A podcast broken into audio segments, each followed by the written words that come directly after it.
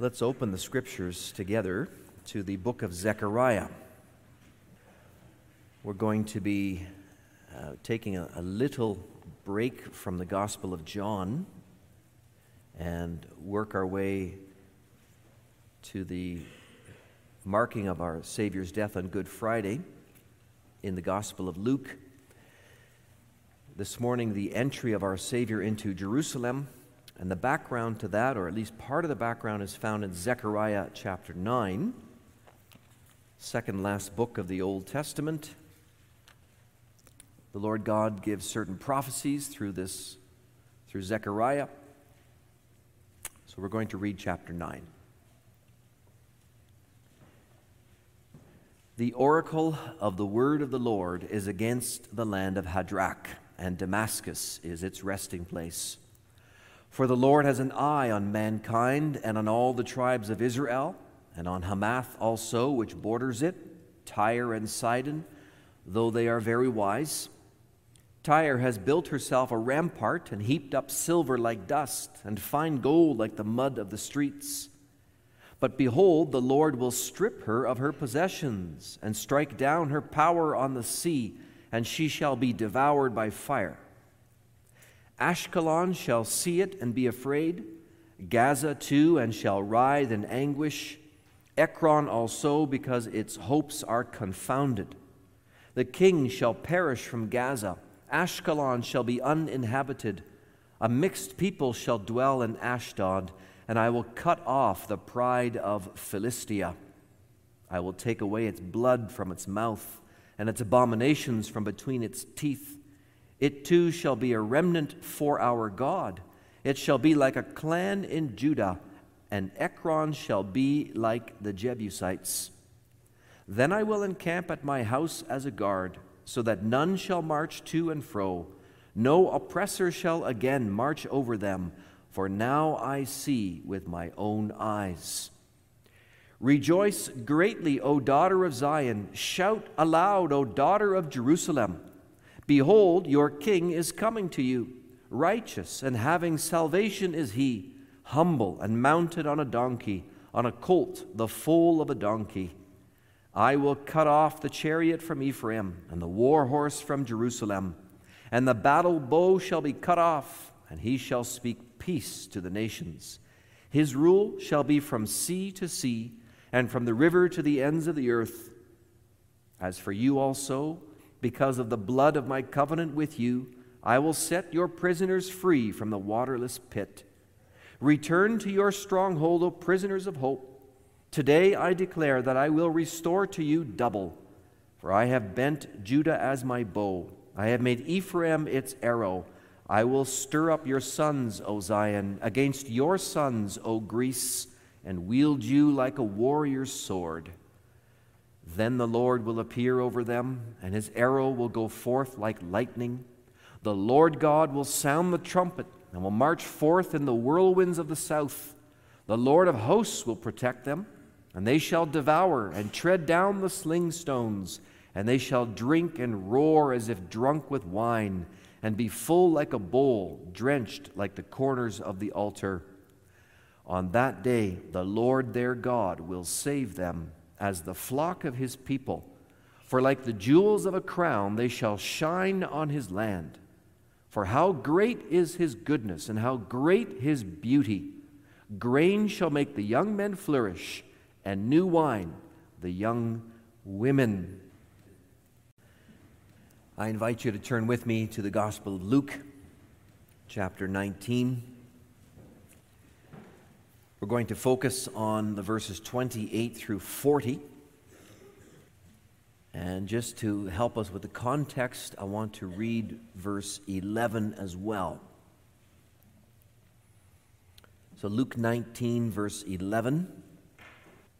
And the Lord Jesus is speaking to the crowds. As they heard these things, he proceeded to tell a parable because he was near to Jerusalem and because they supposed that the kingdom of God was to appear immediately. So then the, follows the parable of the minas, and the point that the Lord makes, one of the points he makes is that the king will go away, and there will be a, a time of waiting before the kingdom comes in its fullness. And then we pick up the story at verse 28. And when he had said these things, he went on ahead, going up to Jerusalem. When he drew near to Bethphage and Bethany at the mount that is called Olivet, he sent two of the disciples, saying, Go into the village in front of you, where on entering you will find a colt tied, on which no one has ever yet sat. Untie it and bring it here. If anyone asks you, Why are you untying it? you shall say this The Lord has need of it. So those who were sent away and found it just as he had told them. And as they were untying the colt, its owner said to them, Why are you untying the colt? And they said, The Lord has need of it. And they brought it to Jesus, and throwing their cloaks on the colt, they set Jesus on it. And as he rode along, they spread their cloaks on the road. And as he was drawing near, already on the way down the Mount of Olives, the whole multitude of his disciples began to rejoice and praise God with a loud voice for all the mighty works that they had seen, saying, Blessed is the King who comes in the name of the Lord, peace in heaven and glory in the highest. And some of the Pharisees in the crowd said to him, Teacher, rebuke your disciples. He answered, I tell you, if these were silent, the very stones would cry out. That's as far as we'll go this morning.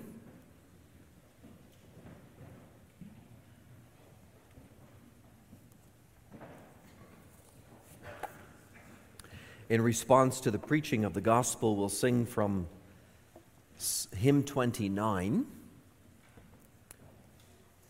which puts to song the uh, entry of our Savior into Jerusalem as found in our text. So we'll sing hymn 29, all three stanzas.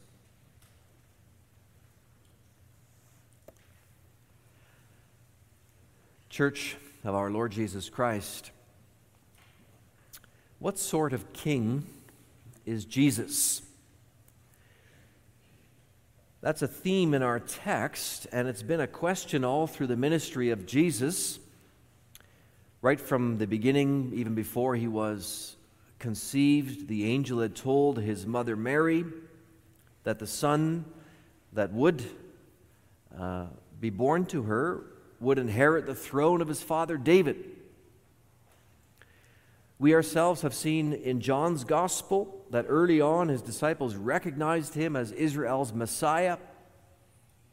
They called him King Nathaniel when he first meets Jesus says, "Master, Rabbi, you are Israel's king." And also here in Luke 19, we read that the crowds were expecting the kingdom of God to appear immediately. That's verse 11. And as Jesus rides into Jerusalem, they exalt him as the king who comes in the name of the Lord. So there were plenty of people looking upon Jesus as Israel's king, but was he the sort of king that they expected? Is Jesus the sort of king we expect? Is his kingdom the kind of kingdom we really want? The kind of kingdom that we're ready for? I bring you this word of the Lord under this theme King Jesus approaches his royal city in humiliation. We'll see his humble ride, his hollow reception, and the hateful rejection.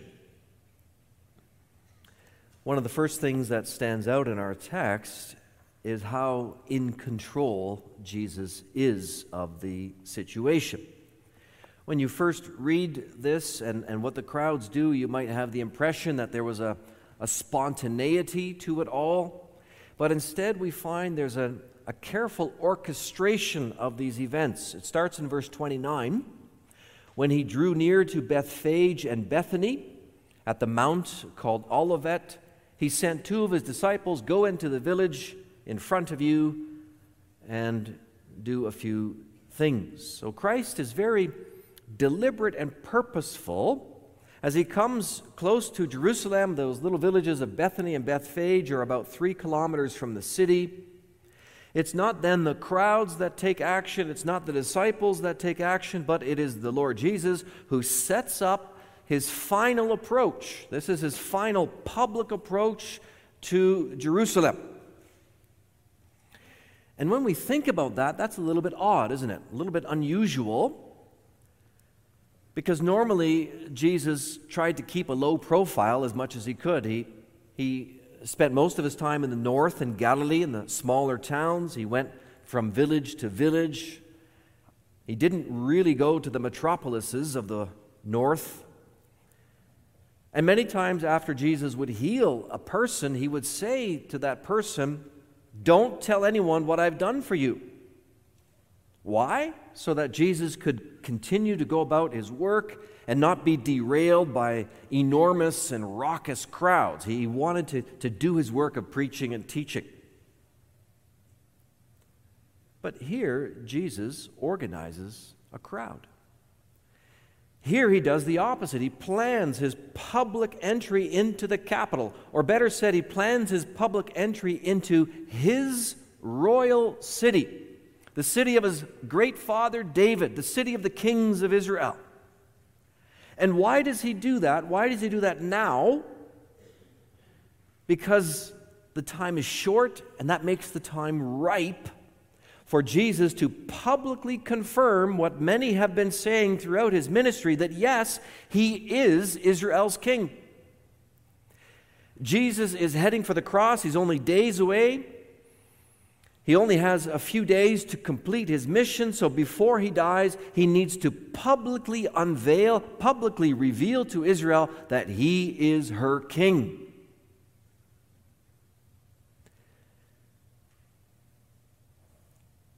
That comes out of those instructions he gives to the disciples. Verse 30 Go into the village in front of you, where on entering you will find a colt tied on which no one has ever yet sat. Untie it and bring it here. If anyone asks you, Why are you untying it? you shall say this The Lord has need of it. Now, again, that seems strange, doesn't it? I mean, the disciples are to, to walk into the next town without asking anybody. They are to untie a donkey that clearly belongs to somebody else. And if anybody should challenge them why they are taking the beast, they are not to make apologies. They're not to ask permission. They're not to offer to buy the thing. No. Simply say this the Lord needs it. Jesus has given many commands before in his earthly ministry, but never a command to take something that belonged to someone else. Is the Lord Jesus being serious here? Isn't this a kind of a stealing?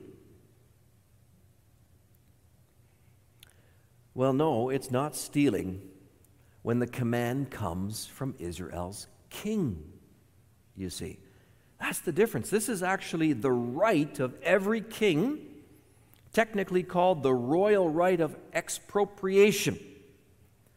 Kings of old did this on a regular basis, and even governments can still do it today. If, if the, believe it or not, if the government wanted your land, your property, or your vehicle, they could expropriate it. They could take it, they would pay you the value for it, but they, they have the right to expropriate certain things that belong to private citizens. And kings of old, they, they might return it later, they might give monetary composition, uh, compensation, but no one denied that they had the right to take what belonged to private citizens for their own use. That's why Jesus doesn't ask and he doesn't apologize. He says, only tell them the Lord has need of it. The king needs what you have, so let me have it. He's establishing his royal credential.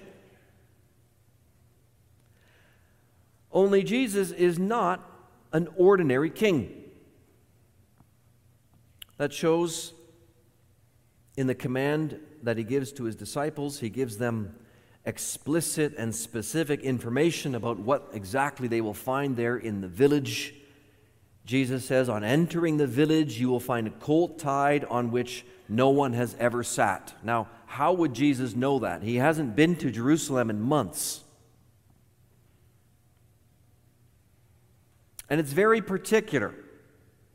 The colt won't be grazing in a field or behind the buildings.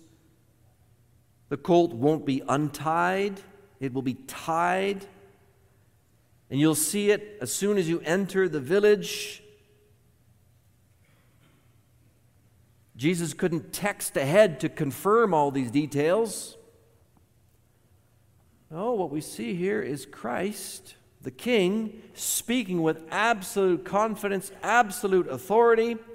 He does it in the same way that on an earlier occasion, Luke 5, he could say to the disciples, Throw your nets on the other side of the boat, and you will catch fish. They did so, and they hauled in, as you know, an enormous catch that broke the nets apart, even though they had fished all night and caught nothing. What we have here, brothers and sisters, is the royal prerogative, the, the divine royal prerogative of the Son of God the Lord Jesus Christ being exercised. He even anticipates the question that the disciples will uh, receive. He's showing himself to be the king not of an earthly kingdom, but of heaven's kingdom. No earthly king could have known what he knew. No earthly king could have guaranteed the details that Jesus guarantees. Go and you'll find everything exactly like I've told you.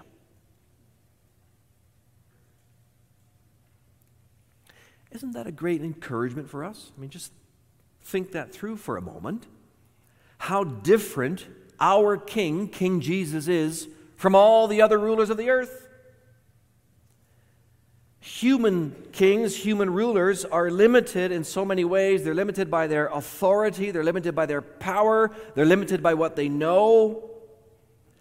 They can lay their plans, but plans can be changed and altered by so many factors outside their control. Things don't always go as we plan. I mean, just look at the war in the Ukraine. I don't think Putin planned for it to last more than a year. Prime ministers and presidents and dictators are all forced to react to the actions of others which they cannot control and often not foresee. Well, not so with King Jesus. He's got no need to react because he already knows what will take place. King Jesus is in charge. And now, as our ascended king, king of the whole world, the Lord Jesus, he continues to unfold his plan day by day in all areas of life, our personal lives, but the lives of all people in the world. Men make their decisions and lay their plans, but above it all stands our King, determining the events according to his good and holy and righteous will. Is that not a comfort for us? We live in uncertain, dangerous times, don't we? I mean, there's this war in the Ukraine, there's tensions with China over Taiwan, constant war threat in North Korea. There's recently military escalation in Palestine and Israel. Even Iran is getting into the action, shooting down certain things that belong to the U.S. With all these things going on, who has any confidence in tomorrow?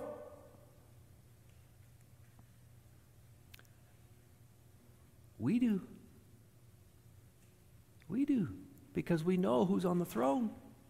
This king who can command fish in the sea and arrange for a colt to be tied and do so many thousands and millions of other details, unfolding his plan. King Jesus commands every tomorrow. That's why we have confidence in tomorrow until the last tomorrow comes when he will arrive in person to usher in the glory and the wonder of the kingdom of God. That's why we have hope. That is, he is our hope.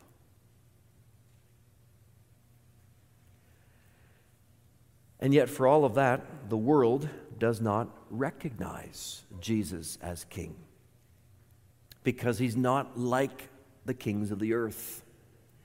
His kingdom does not originate from the earth, it doesn't function like human kingdoms. Christ shows that too in the animal that he chooses on this occasion. It was very clearly his intention to, to ride into Jerusalem in a public display of his royalty, but the ride he chooses, that's no ordinary ride, is it? I mean, again, think of earthly kings and rulers. They like to travel with an entourage, a royal entourage. They have lots of security. They have lots of men running before them, hailing them as king in the ancient world. Or you can think of our modern world. We had President Biden here in Canada a few days ago. He comes with a, his own entourage, a presidential motorcade, and, and people running alongside the vehicles, and the red carpet is rolled out. Leaders like to come with a show of strength, a show of power. Even faithful Israelite kings would do this. They would display their royalty with, with a loud, boisterous parade, a, a victory parade if they could, praising God for establishing their throne over against the enemy. So, kings like the pomp and the circumstance and the glory. Well, how different then is the arrival of this king into his own city? The great son of David leaves aside all the pomp and the glory and the honor, and he expropriates the lowliest of animals, a donkey. Actually, Luke tells us it's a, a colt. That's just a, a baby donkey, just a little one.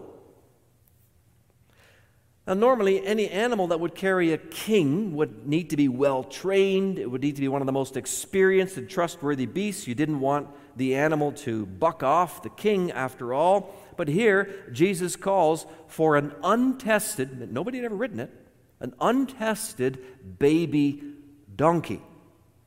He doesn't go in for the stallion, the seven foot high stallion that'll impress everybody. He goes in for the the four foot high foal of a donkey. Not very impressive, is it? It's okay to take your kids and give them a pony ride. Kids like that, but a full grown man on a pony? And this isn't even a pony, it's a, a donkey, it's a beast of burden.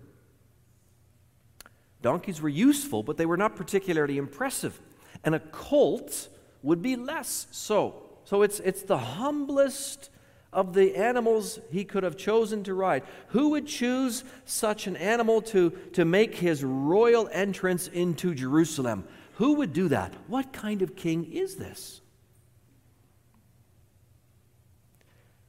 Well, brothers and sisters, this is the king of heaven's kingdom.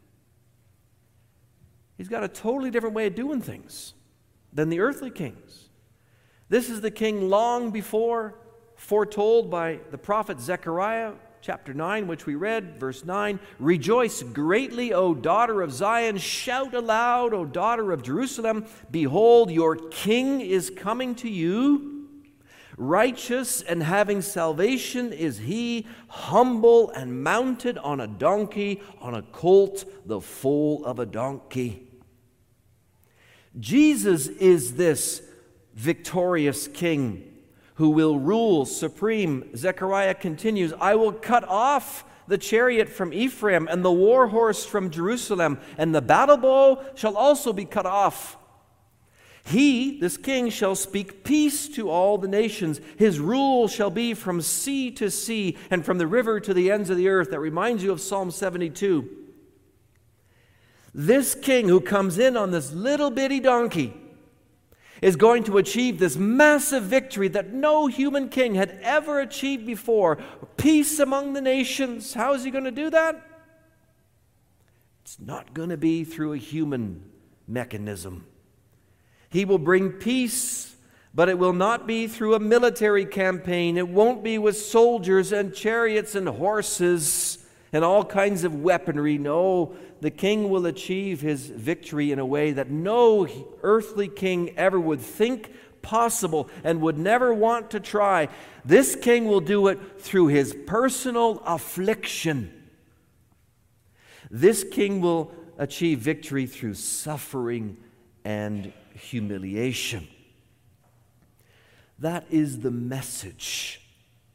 That's the message of the approach, this humble approach that King Jesus makes to Jerusalem. A message that the people did not understand.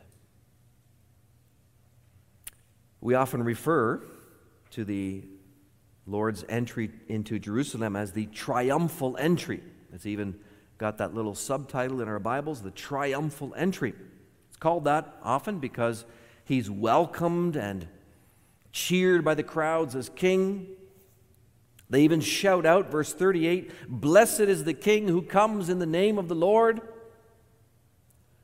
So even though the, Jesus takes the lowliest of animals to show his kingship, the, the crowds do understand the symbolism from Zechariah. They know that much at least. They celebrate his arrival. They also take note of the route that he comes in on. King Jesus rides, we're told, from the Mount of Olives. Anytime you read about the Mount of Olives in Scripture, you should perk up your ears because there's a lot of touch points in the Old Testament prophecies that include Mount, the Mount of Olives. Well, the Lord Jesus, he rides down the Mount of Olives, which was the mountain next to the, the mountain where Jerusalem was built on. He rides down the Mount of Olives into the Kidron Valley, up into Jerusalem, where the temple is located. That route was loaded with significance. It was the same route that King David, his father, had traveled in reverse to flee Jerusalem. You remember that? In the days of his son Absalom, Absalom had sparked and, and organized a coup, a rebellion. And so David left the city and he went down into the Kidron Valley over the Mount of Olives and out. Ezekiel also sees a vision toward the end of his book of the glory of the Lord coming back to Jerusalem. Earlier it had left. He sees it coming back. It comes back, the glory of the Lord, over the Mount of Olives, over the valley of the Kidron Valley, and into Jerusalem. So, for a Jewish crowd familiar with the prophecies, at least to some extent, it was not hard to put two and two together. Jesus mounted up on a donkey's foal, and now he's coming down the Mount of Olives into the city of Jerusalem. This is special. Whatever else it is, it's special, it's royal.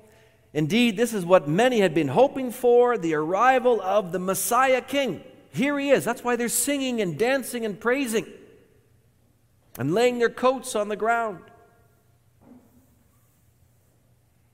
Well, what was it that got them so excited? What, what did they think they saw? What kind of king did they think Jesus was?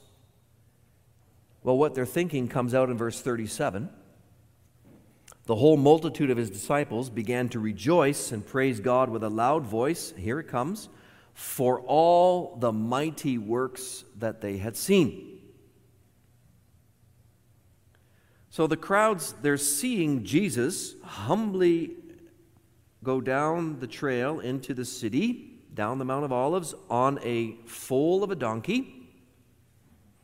They see him in his humble condition, but what they're thinking is his power. They had seen him heal the sick, make the lame walk, give sight to the blind, give hearing to the deaf. They had even seen the dead come back to life. They were praising God because of the power of Jesus that they had seen. But what did they think of the preaching of Jesus?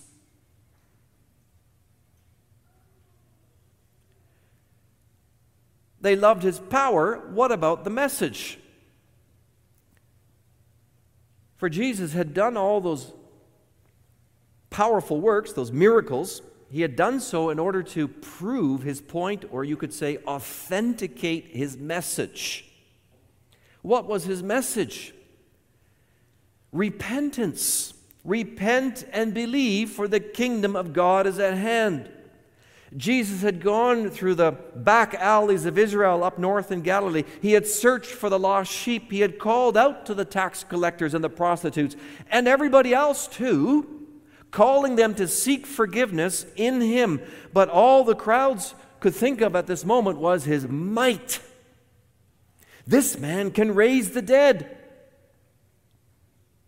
So surely Jesus has the capability to overthrow the Romans. This man can cast out demons. So surely he can cast out the oppressor from our land. Hail the King! Blessed is the King who comes in the name of the Lord. He's going to get rid of our enemy for us.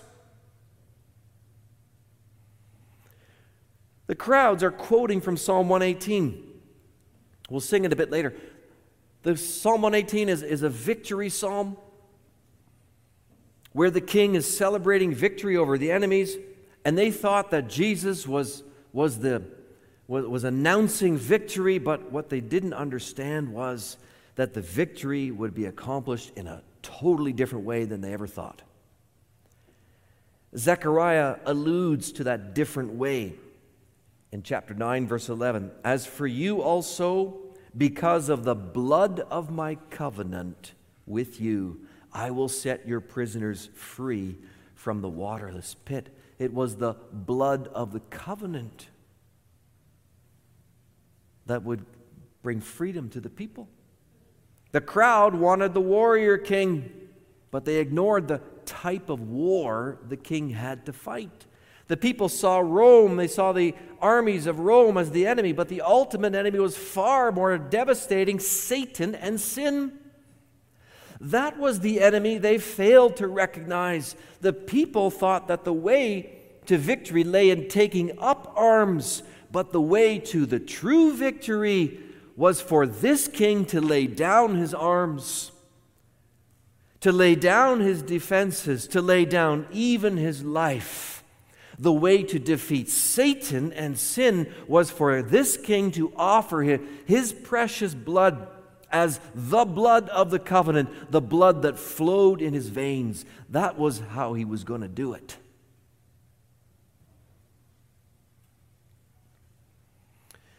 But the people were fixated on the, the power of Jesus. Well, nothing really new there. People then, people today, still love displays of power, right? Physical power, intellectual power. We like the Jordan Petersons of the world. Emotional power. It's not hard to be attracted to power.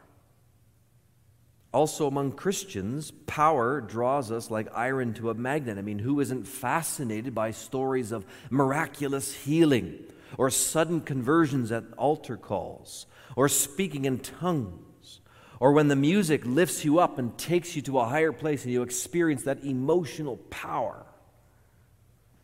Believers and unbelievers alike share an attraction to powerful experiences, powerful things, powerful people.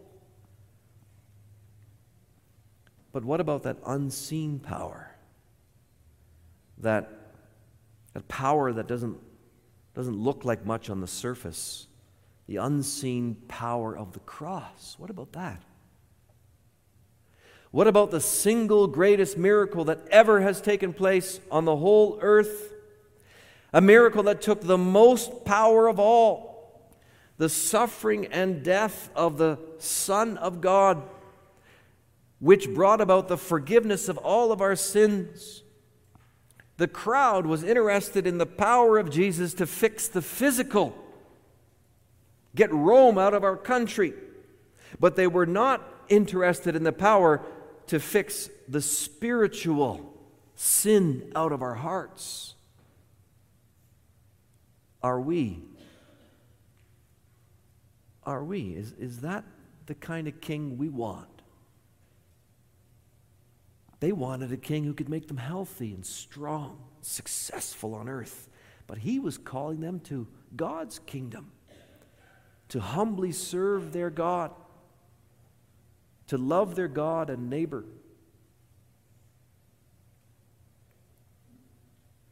Which kingdom do we want?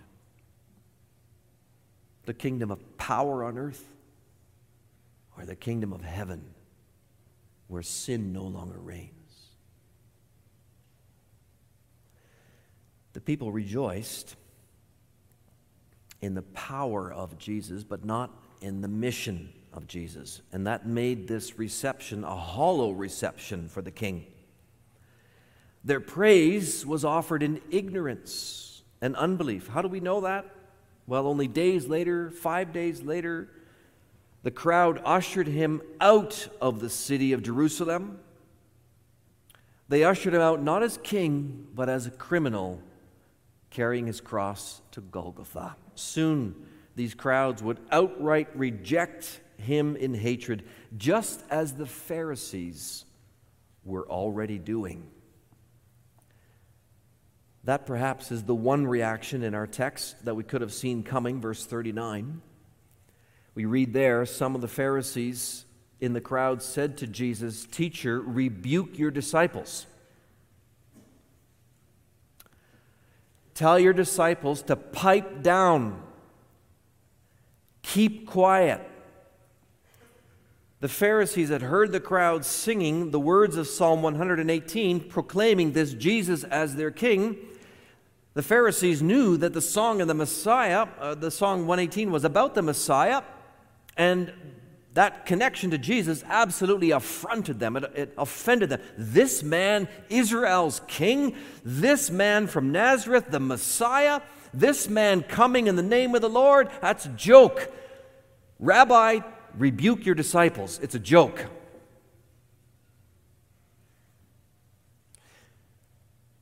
These Pharisees, as a group, we know from the Gospels, had long hated Jesus. As early as Luke 6, they were already plotting what they might do to him to get rid of him. And now, in their last formal appearance in Luke's gospel, they close out their reaction to Jesus in the same manner. It's, it's hateful rejection. Teacher, rebuke your disciples. You are not king. You are not arriving here in the Lord's name. You're not the fulfillment of Psalm 118. You are not the Messiah. Rabbi, call off this charade. Call off this blasphemy.